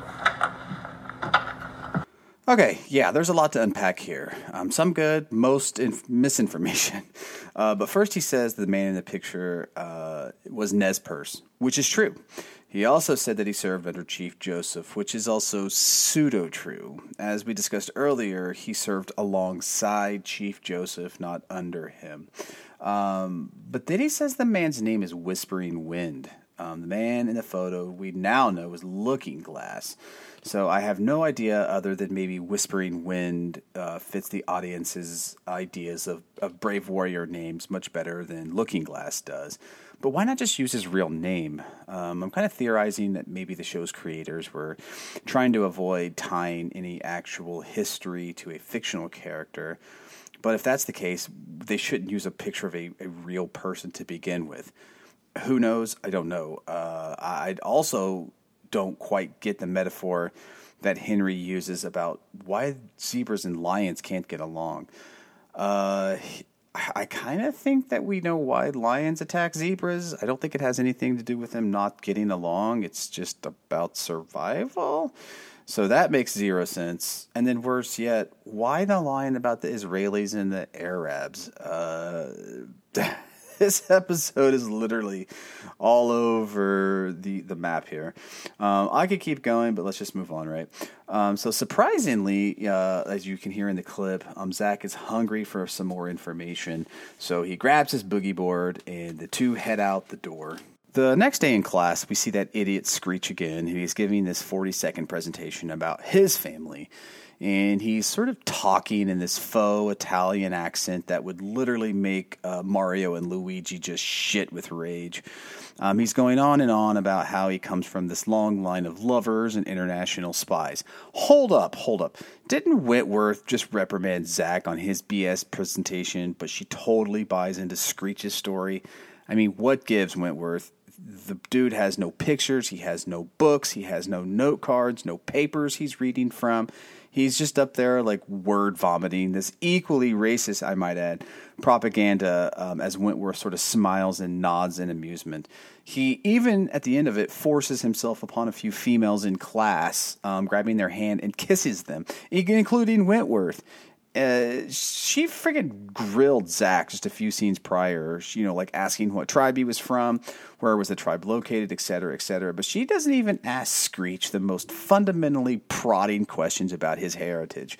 It's almost as if she's just impressed that he was able to just string together more than two sentences of semi coherence. Um, so she gives him like this pity grade.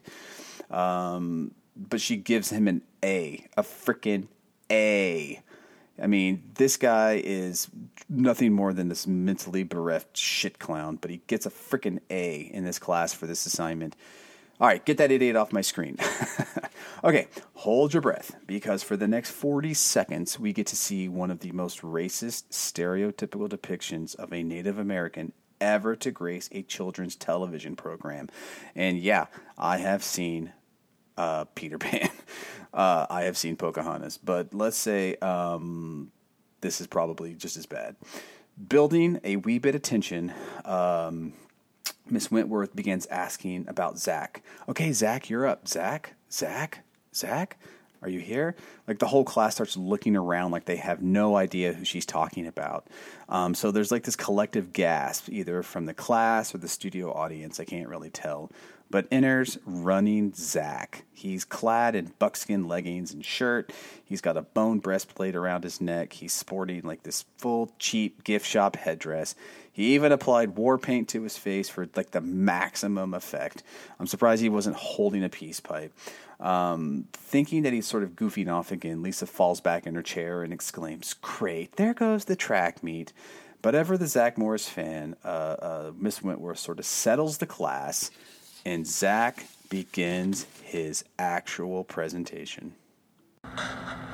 My name is Running Zach. I am a direct descendant of the Nez Perce tribe who once lived peacefully in Oregon's Wallowa Valley. My people were forced off their land so settlers could mine for gold. After fighting to keep their home, the tribe, led by great Chief Joseph, tried retreating to safety in the mountains, but the army pursued them. Rather than watch his people die, Chief Joseph surrendered. He said, I am tired of fighting. Our chiefs are killed, our children are freezing, my people have no food. My heart is sad. From where the sun now stands, I will fight no more forever. Very good, Zach. Before this project, I knew nothing about my heritage. I didn't even care. Now I know, and I'm proud. Yeah, so there you go. Uh, again, sort of a lot of half truths. Uh, you know, they talked about the, the Nez Perce living peacefully in Walla Walla Valley. That was all true. Um, he definitely skipped over Looking Glass um, in Chief Joseph's speech there towards the end. But again, it's neither here nor there at this point, right? Um, after the presentation, though, the gang comes over to like congratulate him again, and Miss Whitworth's like beaming so proudly, while Belding's like nervously pacing back and forth, like eating his fingernails down to the quick just outside the classroom door. Well, uh, Whitworth delivers the news that Zach passed, so now he can compete in the track tournament. Because really, wasn't that isn't this what it's all about? I mean, it's not really about Zach learning about his heritage. It's all about getting to run in that track meet. So Belding is so pleased that he tells Zach that he loves him, and he gives him like this big hug. But he quickly kind of realizes this faux pas, and he doesn't want to give anyone the uh, reason to question his heterosexuality. Uh, Belding like quickly pulls away, and you know like deepens his voice and just like sternly and sh- like congratulations son. Uh, like manly uh, shake zach's hand. So now flash forward to the pep rally um, and zach wants to call henry to tell him the good news. So he drops a quarter in a payphone which is a relic from the past and without even questioning what's going on um, zach discovers that henry has died that's right, relatives, without any kind of explanation or precedent, uh, without any prior knowledge about Henry being sick, nothing. Henry's dead, and then that synth fu- that you know that synth flute music that you heard plays us out. And if you're still playing the stereotypical bingo, you know, at home, grab the dauber and daub over "Vanishing American," um, because all Indians are, are dead uh, in the eyes of these writers. So the third act begins at the pep rally at the Max, uh, and, and not again, and again, not to trail off on a tangent or anything, but I, I've always wondered where in relation the Max is to the school. I mean, it has to be in like this adjacent parking lot, right? I mean, I don't think kids would be allowed to just leave campus without a permission slip from the parents. But we're talking about the 1990s here. I mean, hell, in the 90s, we'd get dropped off without cell phones to places like Metallica concerts or uh, the State Fair or Woodland Hills Mall, Promenade, or Eastland, uh, Big Splash, Golf World, the movies. Our parents didn't care. They just wanted us out of the house and out of their hair. But anyway, um, at this supposed pep rally, there's no real school spirit here because only about a dozen students show up. And like five of the 12 are like your normal Bayside gang that we're all familiar with. And while I'm thinking about it, I, I, don't remember any kind of pep rally for track and field, but it's been over 30 years since I've been in high school, so maybe it was different than I remember. Because, uh, full disclosure, I didn't go to pep rallies either. They would let us out to class, and I'd head straight from my car, or I'd go with the other potheads to the spray room over in Mr. England's wood shop. But anyway, um, we're beat over the head once again about how Zach is the only person who can bring victory to this fledgling team. Um, when Jesse introduces him to like this thunderous applause, he's a no-show. So now the gang really starts busting his balls about not being there, and they immediately jump to the conclusion that he's just quit the team. So why would he spend all of the time doing the presentation that they just watched and they congratulated him on? Why would he go through all of that to not participate in this stupid track meet? It makes no sense to Kelly Kapowski either. I mean, she's savvy when it comes to knowing Zach. So she always comes to his defense and she says something like, you know, he wouldn't miss this for the world. So something big must have come up. And so she heads out the door to get some answers. Uh, side note, when she's leaving, there's like this creepy out like old out of place guy in the background. I mean, we rarely see adults, you know, other than teachers like Mr. Dewey or like heavy set driver's ed teachers. So when there's like this random old dude just like hanging out at the max with no explanation and with these teenagers in tracksuits, it's just sort of jarring a little bit, especially the way he kind of watches her and trails her with his eyes as he, as she leaves. So now we're back in Miss Wentworth's class, and that synthesizer flute music is back, and it's playing over Zach as he's grieving the loss of a man that he spent an afternoon with. I mean, let's let's be honest. He's completely distraught over someone he doesn't really know. He literally just met him the day before. Um, so there's no words spoken during this whole scene until Kelly comes like barreling in, shouting like Zach, I've been looking all over for you, and like this clearly distraught Zach Morris explains to the crushing, or he delivers like the crushing news of Henry's passing. Um, he describes this as being the first time that he's ever lost anyone close to him. So uh, that must have been some afternoon at the beach, is all I can say. Um, even Miss Wentworth is broken up uh, once again, sort of um, lending some some credence to to my theory that that she was a snag.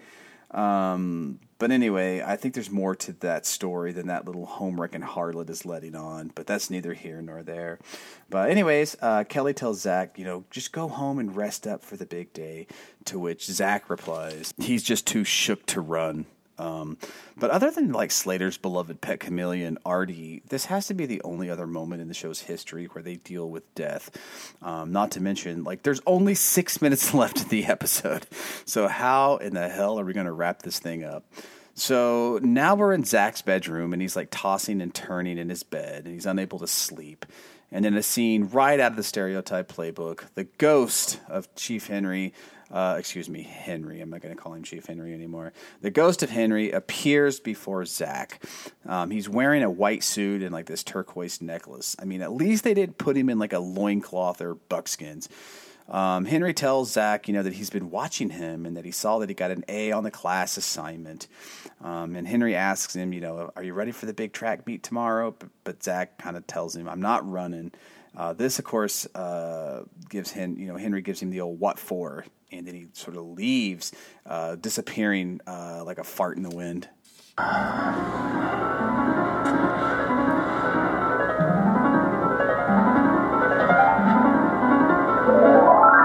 Hey, sleeping Zach, wake up! What? Chief Henry, you're alive? Oh, I'm still dead. You know what? Life is a lot less stressful when you're dead. Why'd you have to die?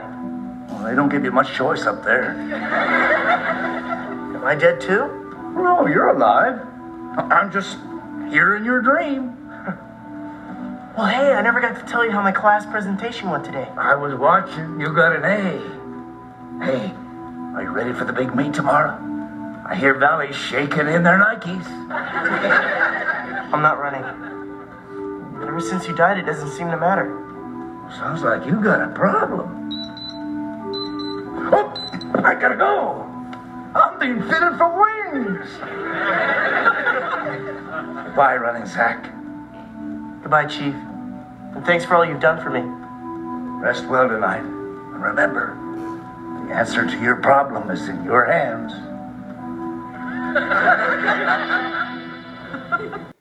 And what do you suppose also happened in that dream sequence? Well, Henry Zig, uh, Henry Ziggs, I can't even talk today. Uh, Henry gives Zach a message on a handmade headband. Um, he unfolds this thing. He, he, wakes up. Let me say this. He he wakes up and he's holding this beaded headband, presumably made by Henry. And he opens it up and it has the words on it that says "Beat Valley." Um, first, uh, I'm assuming that um, you know Henry didn't fully practice Nez Perce ways if he's getting fitted for wings in heaven.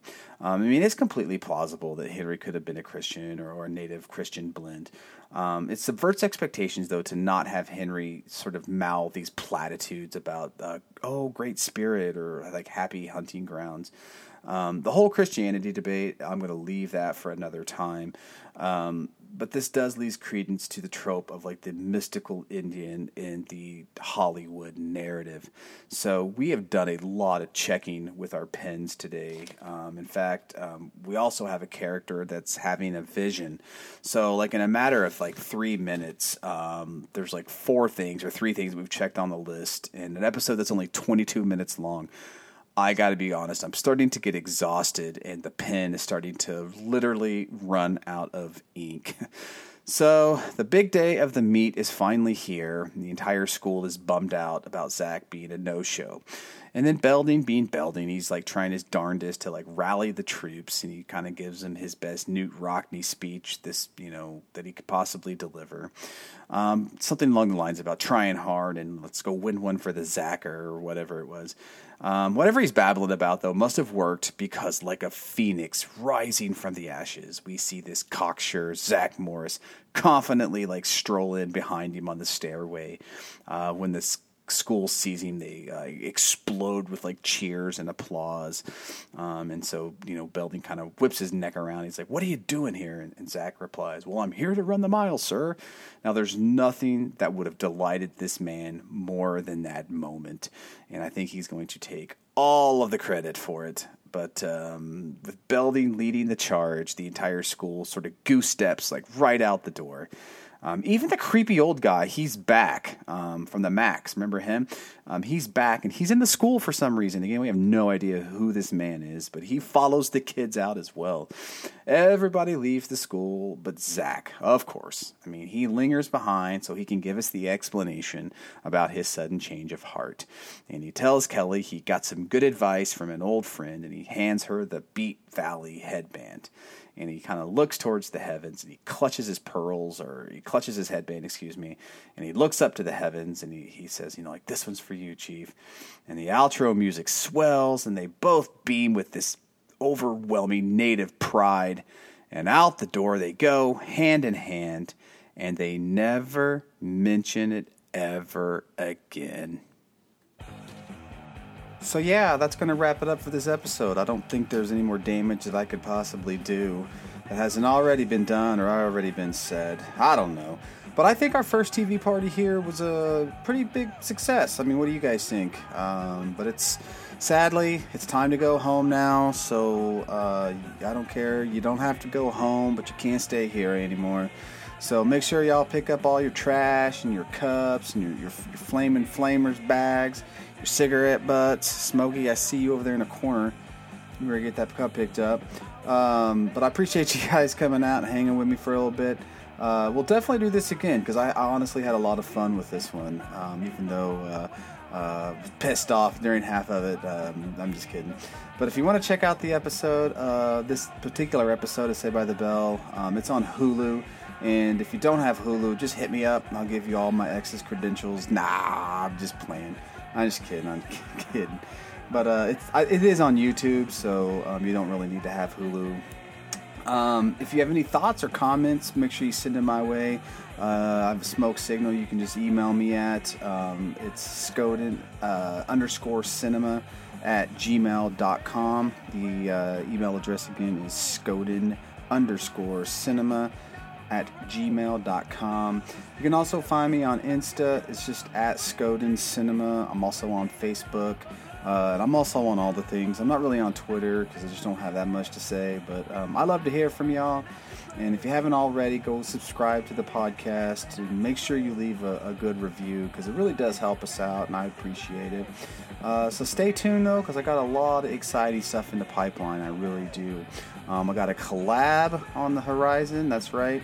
Um, we're also going to be talking about the insane uh, Graham Greene flick called Clear Cut. And if you haven't seen Clear Cut, pause this, stop what you're doing, go to YouTube, um, and, and and watch that movie because that's going to be next. We're going to talk about that one.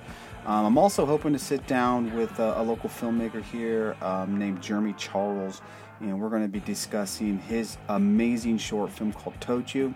Um, if you're a fan of apocalyptic, you know, into the world films um, with a native twist, uh, Toju is right down your alley.